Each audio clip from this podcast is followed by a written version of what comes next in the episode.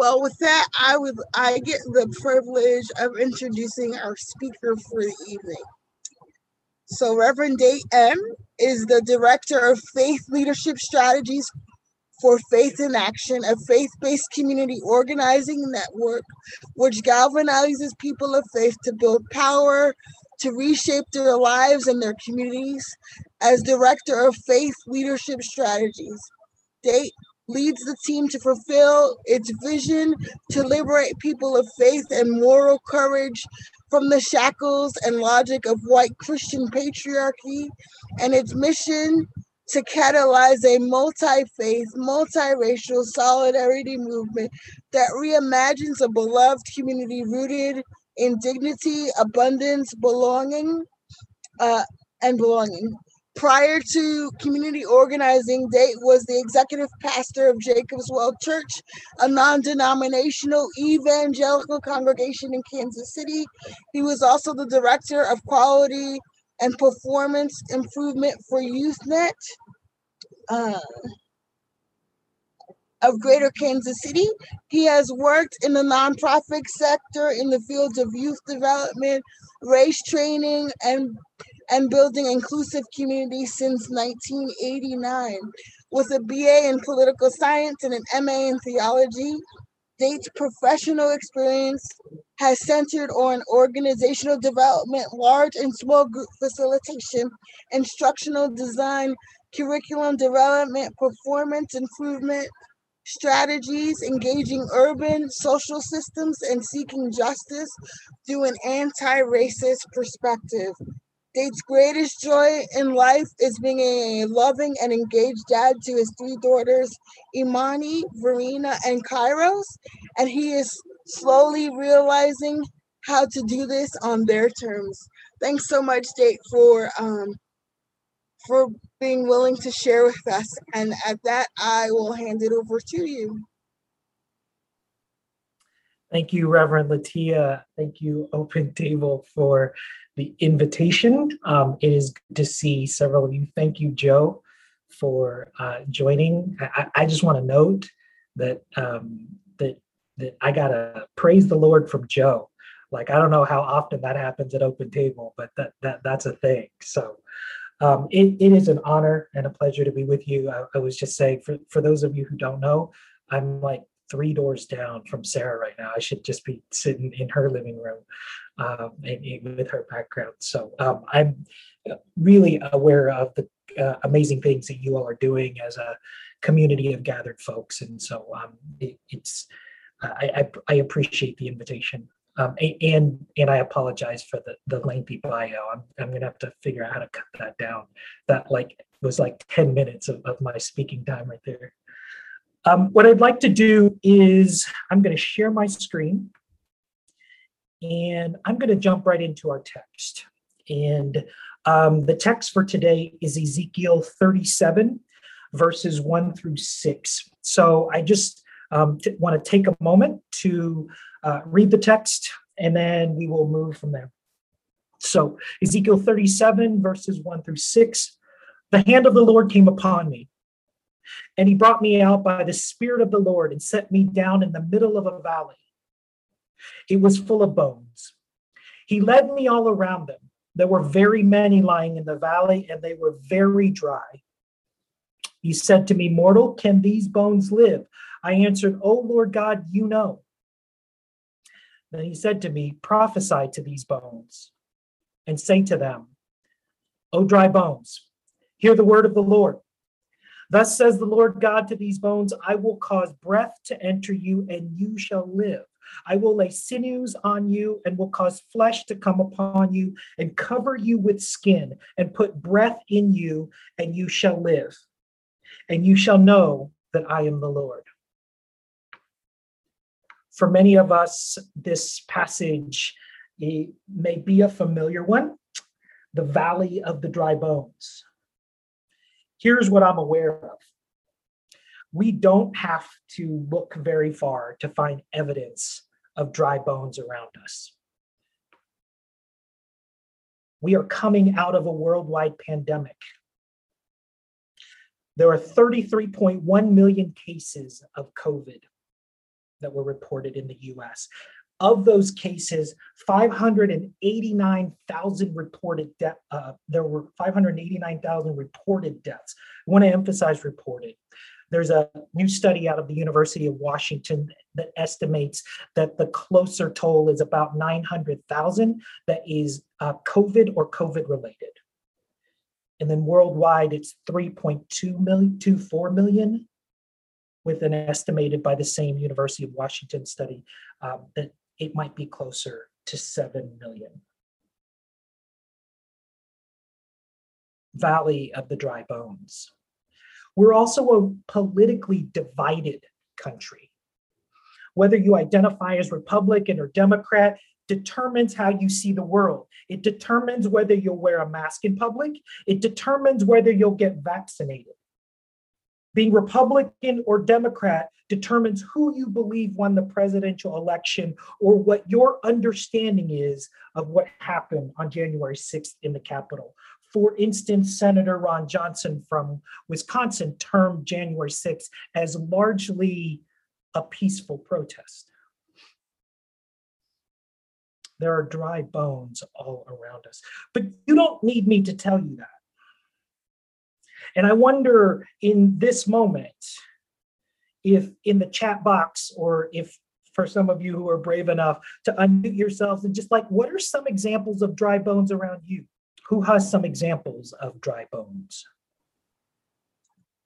I would say the over, um,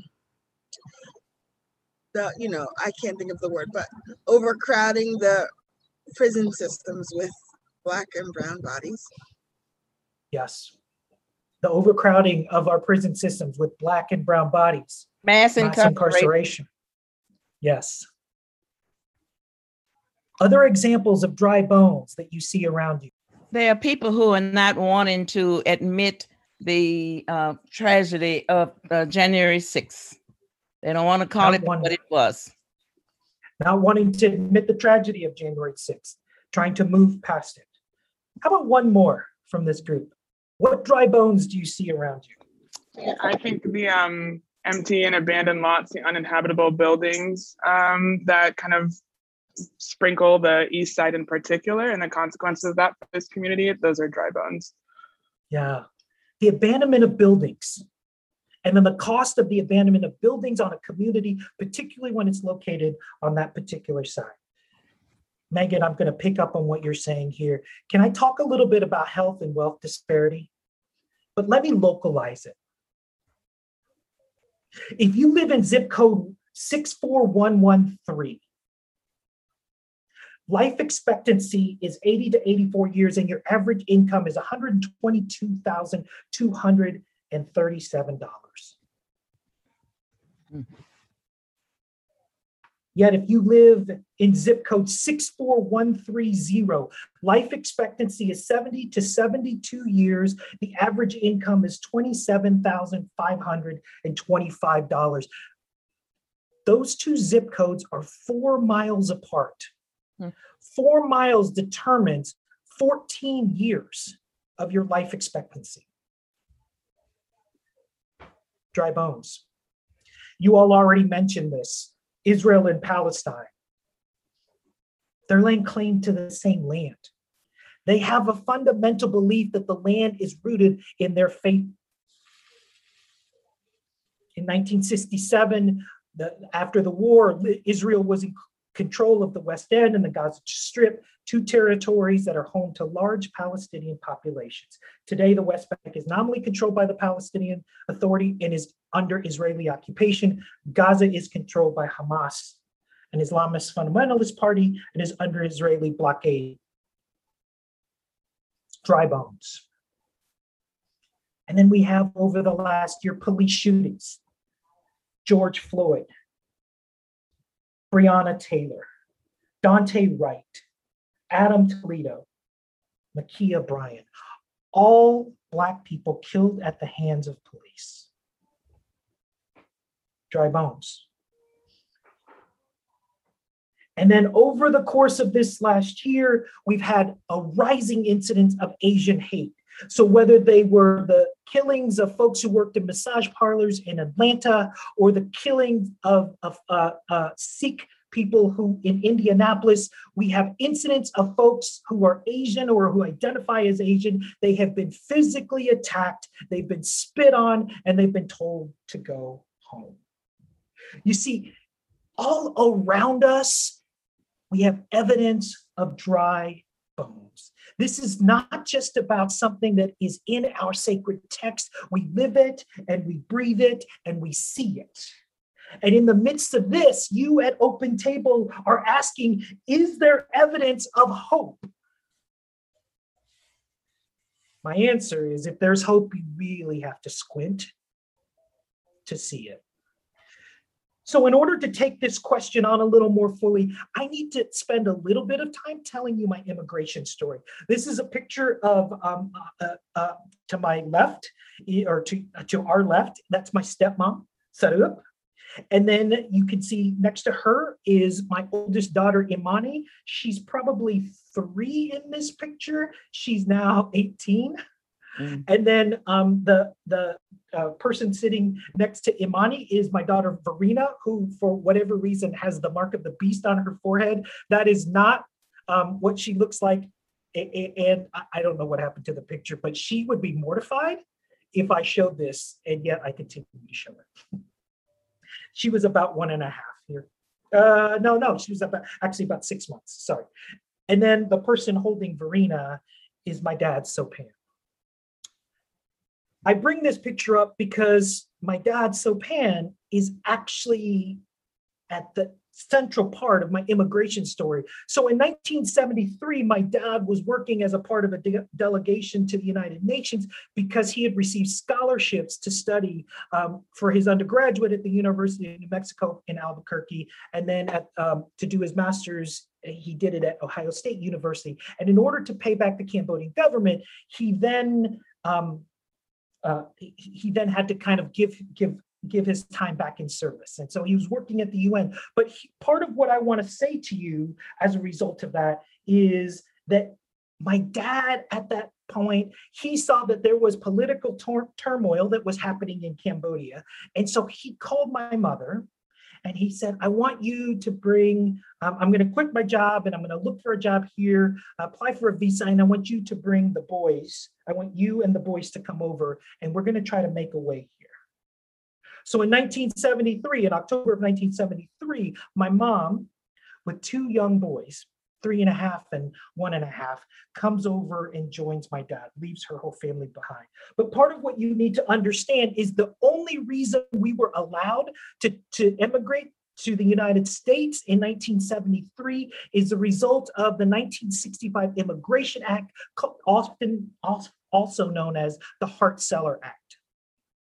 The Hart-Celler Act was a reaction to the eighteen eighty-two Chinese Exclusion Act. So part of what I want to say to you is in eighteen eighty-two, because there was fear in the United States about the China, about Chinese people who were emigrating here, who were taking jobs away from folks who were leaving here, they passed the first time in history, they passed a law that says this group of people from this place cannot come. It's the first time we've ever done that. And then they reauthorized it in eighteen ninety-two, and then in nineteen twenty, and we put quotas on the number of people who could come from South and East Asia to be zero. And in nineteen sixty-five, the Hart-Celler Act lifted the, that quota system. It also then allowed people with specific skills. So my dad was a trained chemist to then come to the States. So we're here as a result of the Hart-Celler Act. And growing up, I had a deep love for the United States. I went all out.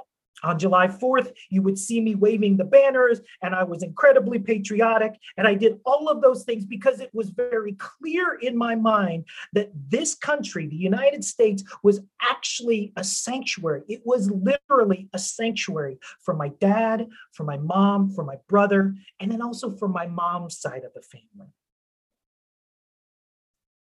if it wasn't for the United States taking us in, my dad and mom would have died in the war. And then I read this quote from Kathy Park Hong. Whether our families come from Guatemala, Afghanistan, or South Korea, the immigrants since nineteen sixty-five have shared histories that extend beyond this nation to our countries of origin, where our lineage has been decimated by Western imperialism, war, and dictatorships, orchestrated or supported by the United States. In our efforts to belong in America, we act grateful, as if we've been given a second chance at life.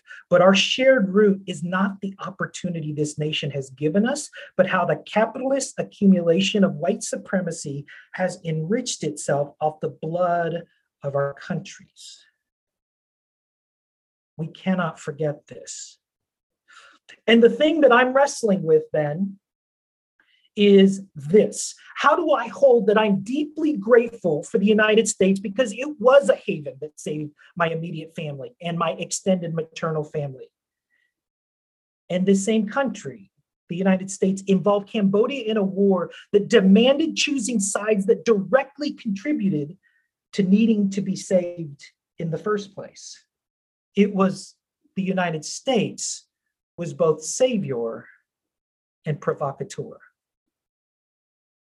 And what do I do with that? And how, how do I understand what it means to be a citizen of this country and what it means to be displaced from another place? And how do I have deep love for this country while also now dealing with this new knowledge that I have?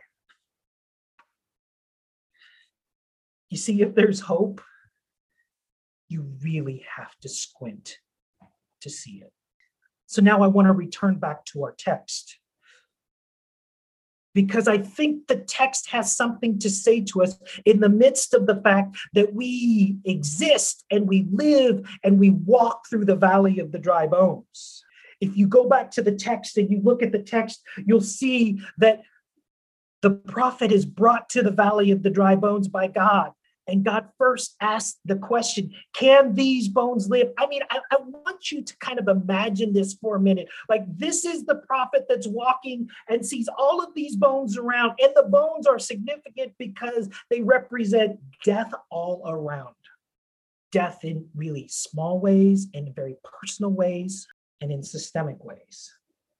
And I think if we take this text seriously, the thing that we have to understand is that when we are walking through the valley of the dry bones, the first thing we have to do is notice when we're in the valley. The question is, are we aware enough to know that we are going through the valley of the dry bones? Or are we just walking as if things are normal? Or have we accepted death in such a way? Or have we then uh, Have we then numbed ourselves to the death that surrounds us that we're not even aware that we are in the valley of the dry bones? We've got to notice. We've got to notice the death that surrounds us. That's the point of this passage, is the first note. The question is, can these bones live? Do you notice what's going on? And I hope you understand that noticing that we're in the valley of the dry bones is, it means that we have to recognize that hope is not an additive. See, hope isn't like Coke Zero Sugar, where you ma- manufacture an art- artificial sweetener and you add it to an unhealthy product, and then everything becomes better because you've hidden the aftertaste and you've made it zero calories. That's not a hope worth living for. That's manufactured feel-goodness. And while it may meet the immediate needs of what we crave, while it may make us feel less guilty, that is not hope. And it also has nothing to do with faith. Noticing that we're in the valley of the dry bones acknowledges that those dry bones are real. Mass incarceration is real. The ending of Black and Brown lives at the hands of the police is real. Acts of Asian hate are real. Where you live that determines how much money you make and how long you live, that is real.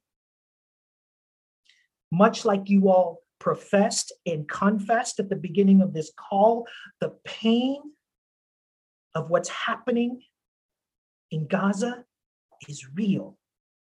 And the fact that many of us who are on this side of the United States, who look over there and we see what happens on T V, and yet we have no idea what to do, nor do we fully understand all of the ramifications of it, and then not knowing, and then just feeling like you're helpless, that is real.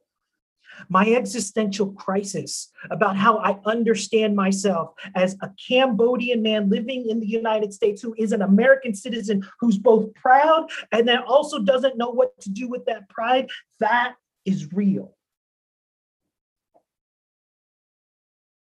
Acknowledging the valley of the dry bones is being real means that we cannot manufacture easy or formulaic responses.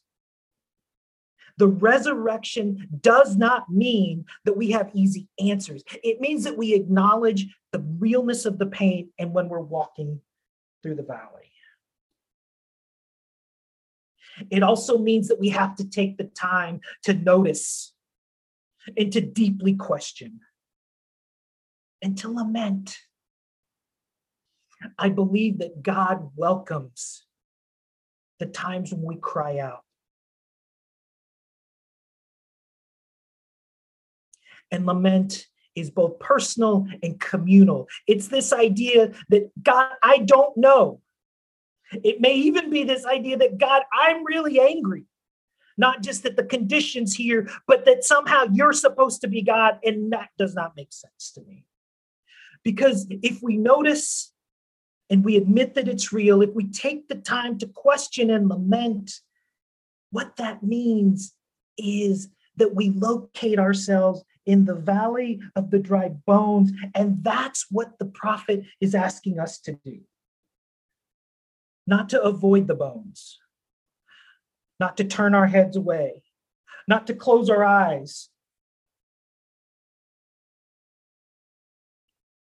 but it's to take the time to locate ourselves right there.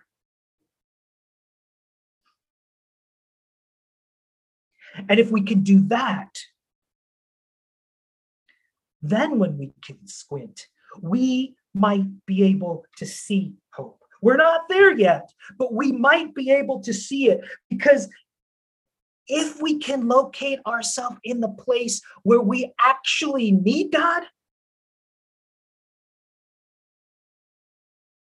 we bring ourselves to the place to also understand that the answers aren't fully within our control.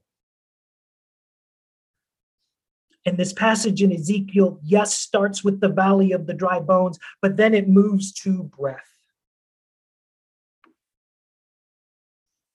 The breath of God. The Hebrew word used in this text is ruach. Ruach is often translated the spirit of God. Breath and spirit are used interchangeably. And the imagery, though, is that it's God animating life in us. And so when God says to the prophet, prophesy that these bones may live, that there may be breath in them. The idea is that they can live if the prophet acknowledges that, that, that, that he is there, that, that the bones can live if God animates them. This ruach, it's the same word found in Genesis one two, when the image is of the Spirit of God hovering over the waters before waiting for creation to happen. So in the text, it talks about the bones living, and it's talking about sinews, and it's talking about skin, and it's that's what that's what then life looks like. Because when we see life, we see and we know about those things. But behind all of that is breath. And I think what the text is actually starting to ask us is, what animates the dryness that surrounds you? What is it that animates you so that you don't have to just live in the midst of the dryness? You may be surrounded by it and you may acknowledge it, but what's the way, what's the thing that animates you? What animates that thing? What gives it life? What breathes newness and freshness? And let me just say, in the small group that I was in, that's not about the church. That's about God being wild and free and breathing life into the things. And frankly, sometimes the church restricts the freedom of God to bring new life into the world. So what animates you? Can I just offer a couple of three things about animation that we need to keep in mind? Animating life is both noisy and painful. There is a cost to then invoking the animating life of God. Things aren't just as they will be. Later on in, the, in, in that passage in which God breathes life into the bones, the scripture talks about there's a loud clanging and there's gonging and there's this huge noise. Just know that if you have a valley of dry bones and there is life that's breathed into them, it's not going to be the way it was. There will be a difference. It's going to be loud. There will be a cost. You cannot return to old life. The old life that killed those bones cannot be the thing that we return to when we breathe new life into them. The animating act of God in the world will require us to see things and do things in new ways. Animating life is risky. It's going to require us as people who listen to the Spirit to do things differently. Perhaps do things against what we've been taught, to try new things. We've got to be willing to make mistakes, take risks. We've got to be willing to understand that animating life sometimes comes in movements, and the breath of God, while it breathes life into those bones, those bones may not quite be ready to walk. Maybe the first thing the bones do is just stand. Animating life may require us to take steps that we're unsure of, to walk beyond the things that we know we want to do, to make mistakes and come back and say, I really F that up. I'm sorry. Animating life is not about not making mistakes. It's about believing in new life. One more verse into the, the passage. God talks about the fact that the wind comes, God, ta- the passage talks about the four winds. That means that animating life is given to all of us and requires all of us. In the prophet's mind, the four winds would be from the north and the south and from the east and the west. This is the prophet's way of saying that animating life, the breath of God, is for all of us, and it requires all of us. There is none of us that can escape the animating life. There is none of us that controls it. It is not just for one people. It is intended for all of us, and it requires the participation of all of us. Our futures and our present are all bound together. New life is the result of being bound together in our struggles and our celebrations. We cannot escape it. So as we walk through the valley of the dry bones, and we acknowledge the dryness,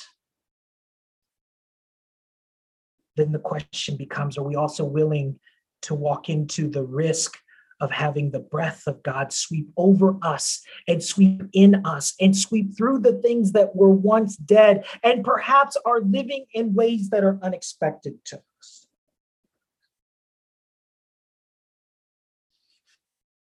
I was recently talking to my uncle Ty, who lives in Paris. And I was telling him that I was doing, uh, that I would be preaching. And I asked him, I was like, what's the Khmaya word for spirit? And he said, the Khmaya word for spirit is vinian.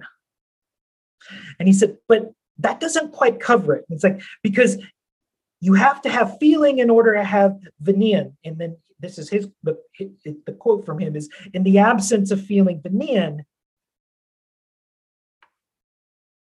there would be no spirit. And then he shared with me this phrase in Khmaya that says, which means I was so afraid that I almost lost my spirit. I love this from my uncle, and here's what I think it means to us. In the Cambodian understanding of spirit, we don't understand the Spirit of God simply with our heads. It is not a logic that we're supposed to figure out. Rather, we understand the Spirit of God with our hearts and in our gut. So, people of Open Table, I opened with this question: is there evidence of hope around us? When we're in the midst of the valley of dry bones and we're surrounded by death, there is an opportunity to invoke animating life into that situation. There are risks and there will be costs. But animating life is available to us if we get out of our heads. We allow our passions, our feelings to move us. We understand that God, that we are participants with God in the creation of this spirit, and then we allow that spirit to then bring life to the places that are dead. We cannot outthink the spirit. That's not the way it works. The prophet is laying out a pathway for us that says, are you willing to walk through the valley of dry bones, believing that the Spirit can bring life to those bones? Are you willing to risk? Are you willing to make mistakes? Are you willing to bring new life even when you don't fully know all the answers? Maybe are you willing to bring new life when you don't know any of the answers, but you have a feeling it's the right way and the right thing to do? Can we move out of the places where we just think and plot and talk to actually do some things together?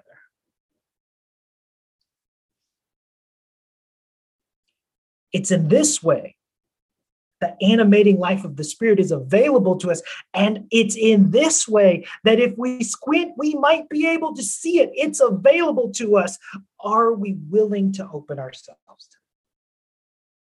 Do we believe that the spirit that was in the prophet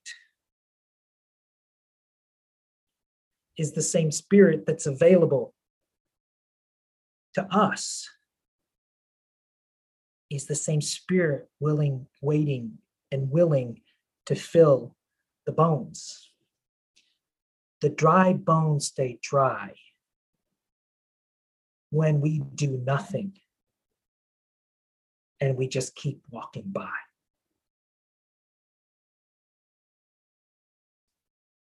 Will we see? Will we feel? Will we do? Will we see? Will we feel? Will we do? That's the challenge for us. That's the challenge for Open Table. That's the challenge for the people that you are engaging and the systems that you are interacting with. So now may the Spirit of God fill us and move us and breathe in us in ways that continue to surprise us. Amen. Um, yeah, so we are now going to move into some breakout rooms. Thank you for that, um, that sermon and conversation date. We so appreciate that. Um, yeah, so what are your practices that will allow you to notice when you are in the valley of dry bones? Can you name some of the risks that you are willing to take to avail yourself of animating life? Um, so we will now be hopping into some um, breakout rooms for probably about ten to twelve minutes. Um, Date, is there anything you wanted to say before folks kind of head off into their little prospective rooms?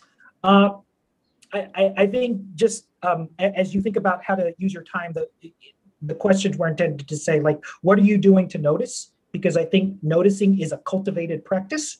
So how are you cultivating this idea of noticing what's going on around you? Um, I think my premise is that uh, just like we started to talk about, is that the dry bones, we're, we're already walking through it. The question is, do we notice it? And then once you talk about those cultivated practices, um, can you name some of the risks that you're willing to take? And, and the idea is um, sometimes, so can I say this? Uh, because I, I, I deeply uh, admire and care for your community is, but sometimes people of faith and moral courage spend so much time talking about the right thing and uh, spend so much time wanting to do the right thing that we get lost in the talking and wanting, and we don't take the risk to just, we're, we're going to mess up. And, and part of the animating life uh, that is available to us pushes us beyond what we're comfortable and just like, let's take some risks together. So that's that, that that's the purpose of the two questions. Awesome. Thanks for that, Date. Okay, we will be heading off then for about, um, I'm going to set up for twelve minutes, and I might call y'all back a little bit earlier just depending on some of our time we have here. So um, enjoyed that breakout room space, and Facebook Live, same thing as before, we'll be hanging out with you. Um, and those questions that Date just proposed should still be in the chat as well for you if you would want to respond there, um, and we will make sure we see that Sarah is reading those for us. So thanks, Sarah. I think sometimes it calls us to give up our, for those of us who this is true, uh, a den- denominational identity, because uh, sometimes that's the thing that's stopping it. Um, yeah, I'll, I'll stop there.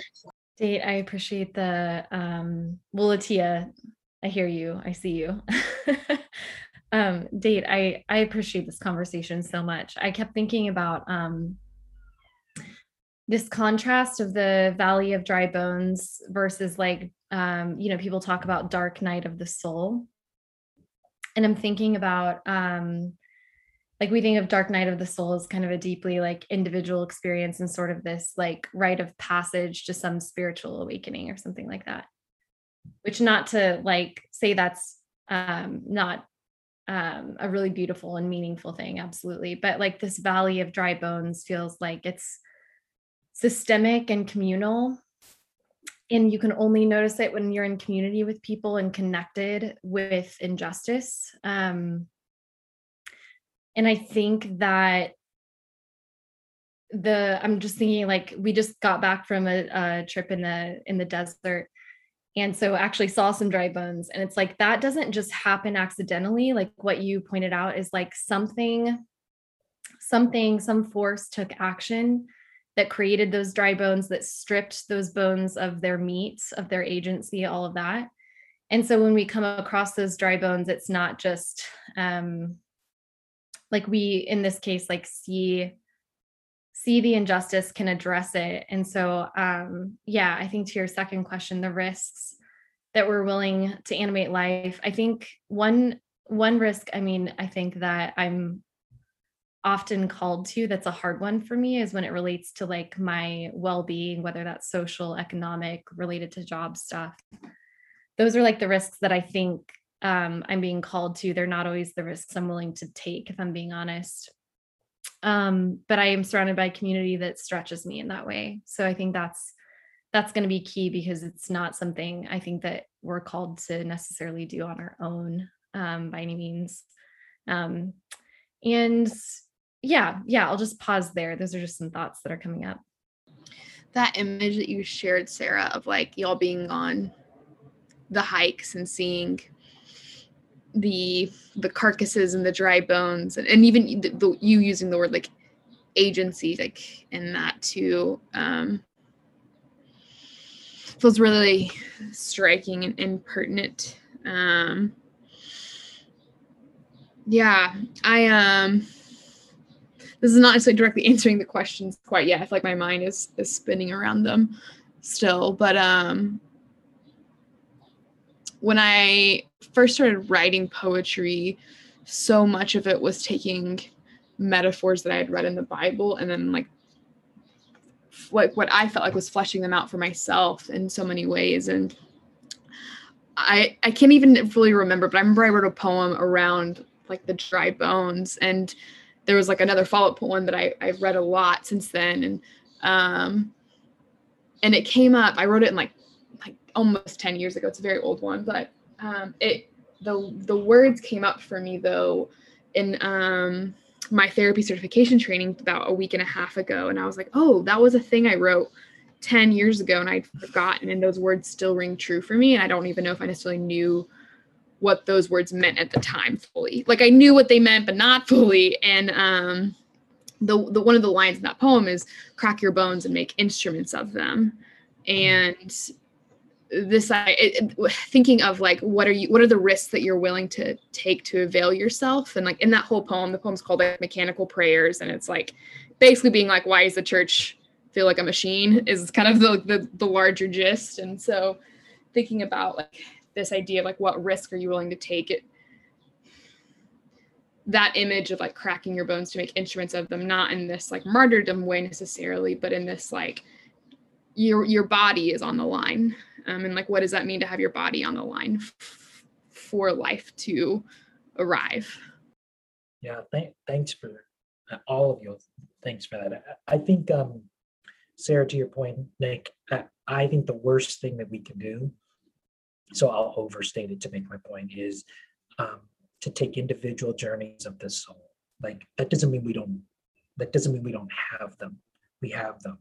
Like, I, I, I I'm realizing that one of the things I'm experiencing with Imani leaving is I'm having to reconstruct my identity, because my identity has been about like my daughters and being at the center of, of, of their lives, or at least they are at the center of my life. But that is different than walking through the valley of the dry bones. And part of why we need each other to do that is because we all like, If the bone, if the dry bones are about mass incarceration, and there, there there are Black and brown folks in the room, or folks who've been in prison, that means something different.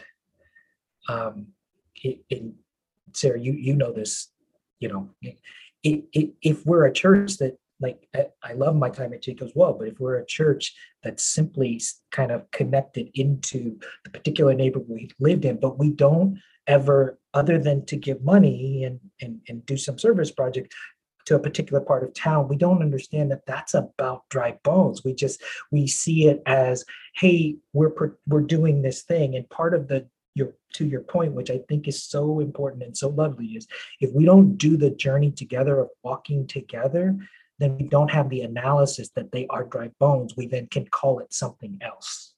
And that's really, really important, because we need folks who are targeted and close to the pain to say, this, these are bones. Like, just to make one other point, it's like, we might, the value of the dry bones is different than a graveyard, because in a graveyard, like things are like, they're neat, right? It's been paid for and they're headstones. Like that speaks to this whole orderliness.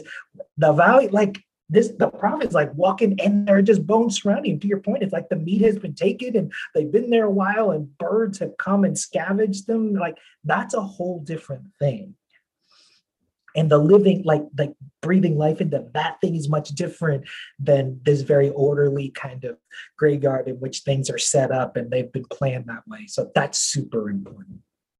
Yeah. Thanks for that, Date. That I, I mean, it makes me wonder, like, I'm almost asking myself the question, like, what is the dry bones then here? Is it the, um, is it like those that injustice have, has been served to? Is it those murdered by police? Is it like the actual, like the people incarcerated, or like, is the, you know, is the dry bones like the system? Like, should we see the whole system? And like, cause that, I don't know. And maybe it's just me taking like a metaphor too literally, but I'm like, oh yeah, if we're looking at like, um racism is some dry bones, like we're in this valley, then it's like I think a lot of people when they encounter those bones, like you're saying, they want to bury them in this nice neat cemetery, when that's not like the reality. Is we need to like crush those bones, break them down, let microorganisms do their stuff, let vultures do their stuff, um Yeah. But I think a lot of us want to like string those bones up and p- kind of put them on display and say, we put this headstone here and we,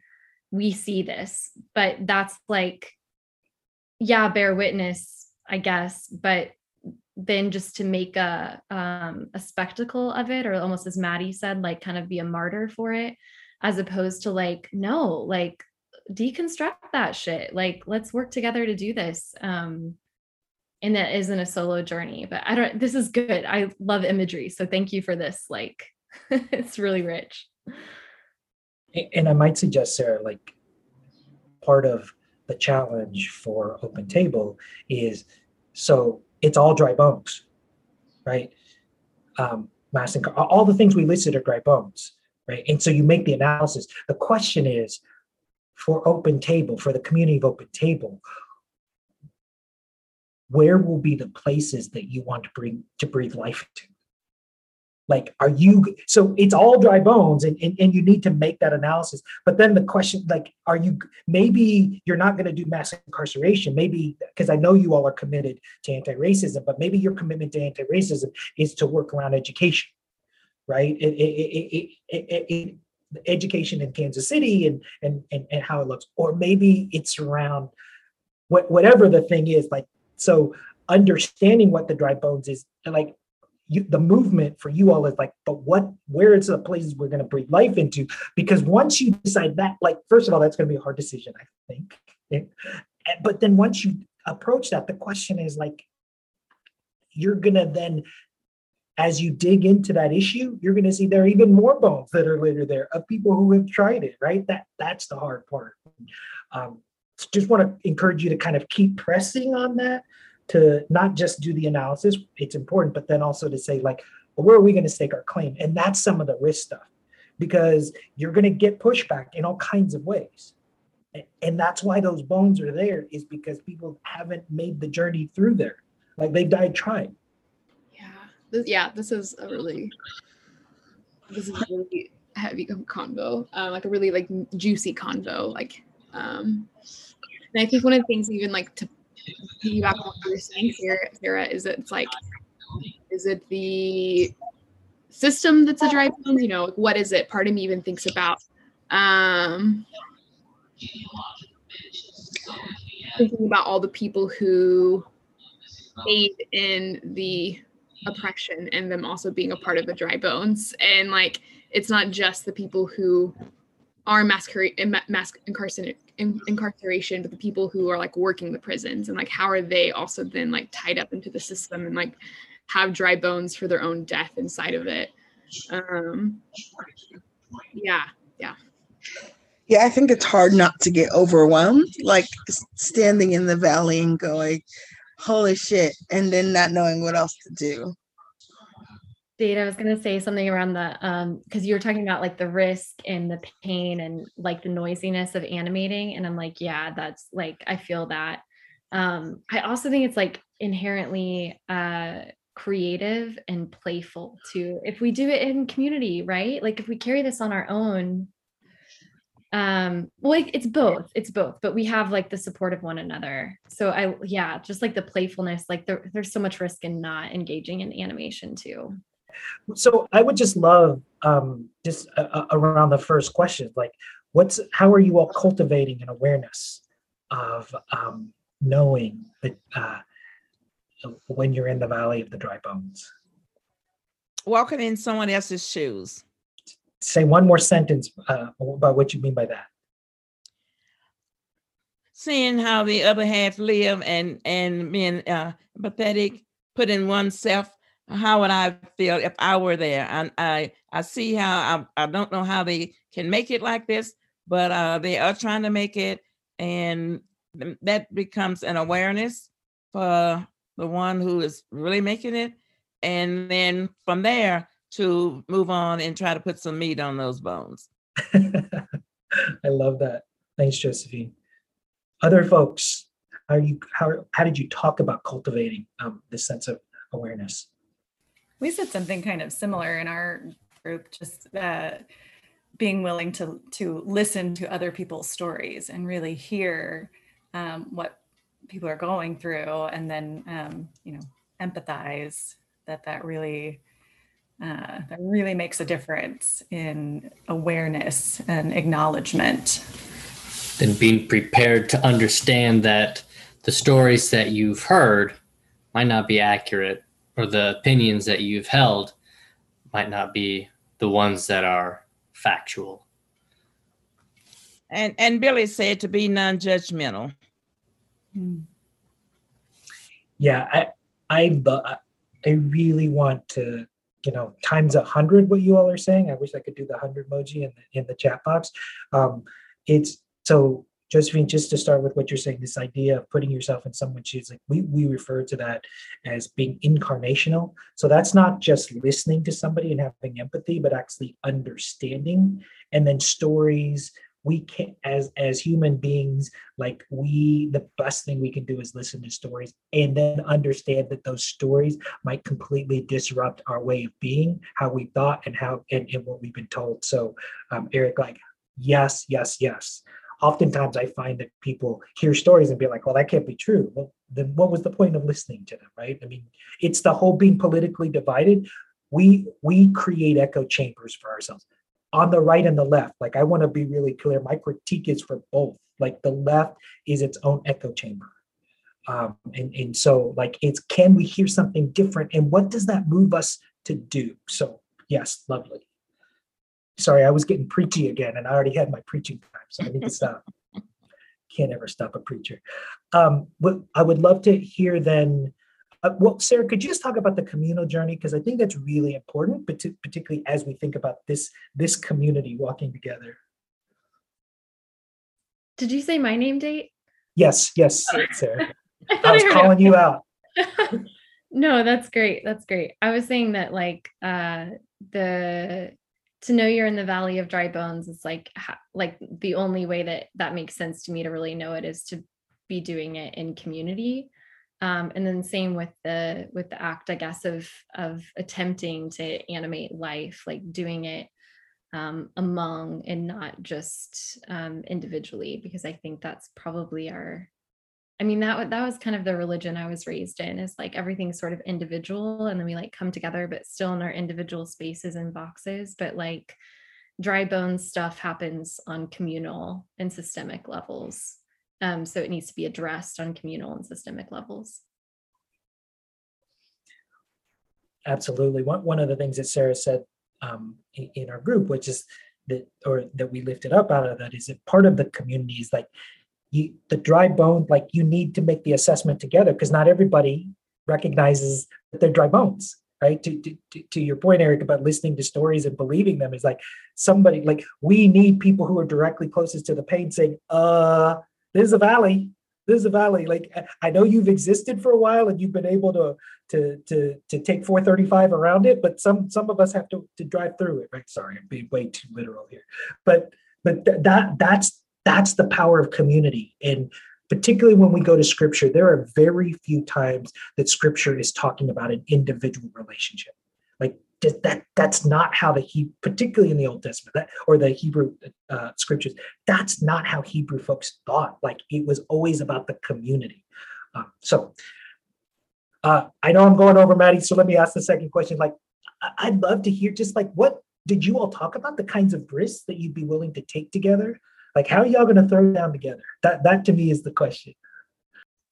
I did some of that during the election season on Facebook and lost most of the people that followed me.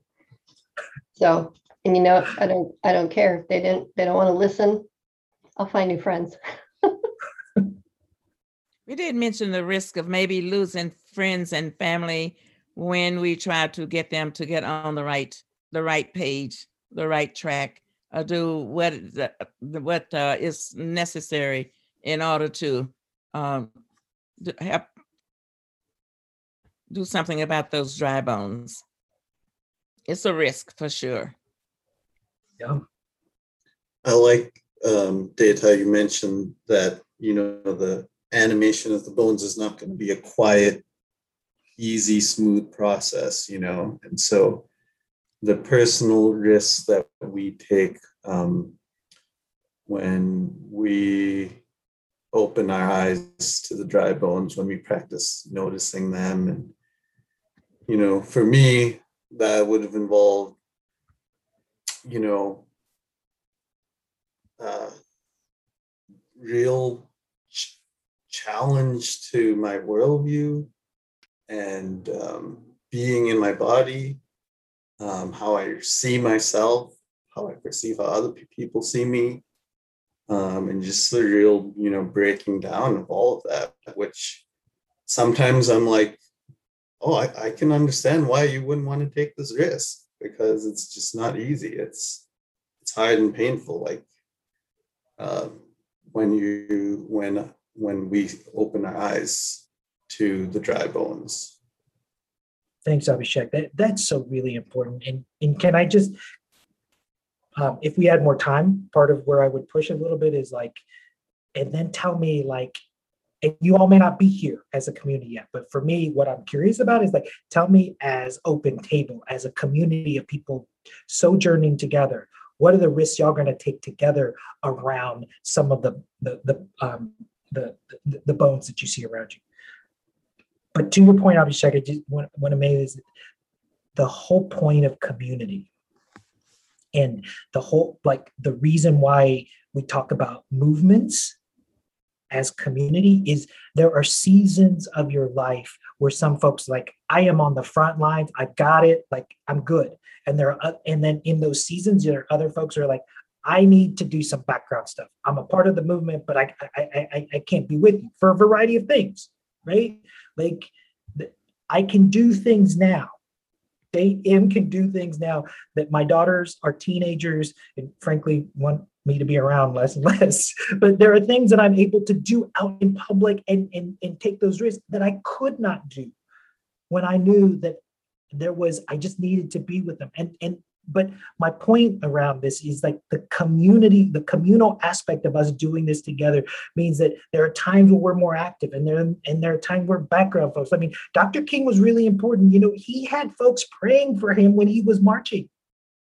There is a role. The reason why we do this in community is so we have, I'm, I'm a huge superhero fan, but like we have created, like we want to create all these Superman kinds of things. And that's just, that's a very kind of patriarchal notion. Like we need to do more of thinking about Avengers and Super Friends and Justice League. Like it's together and it's the connection and sharing of gifts and making the journeys together and finding out is I, I think I'm exhausted. I cannot do this. And the season of rest is really important and someone picks you up. So all of that is super important.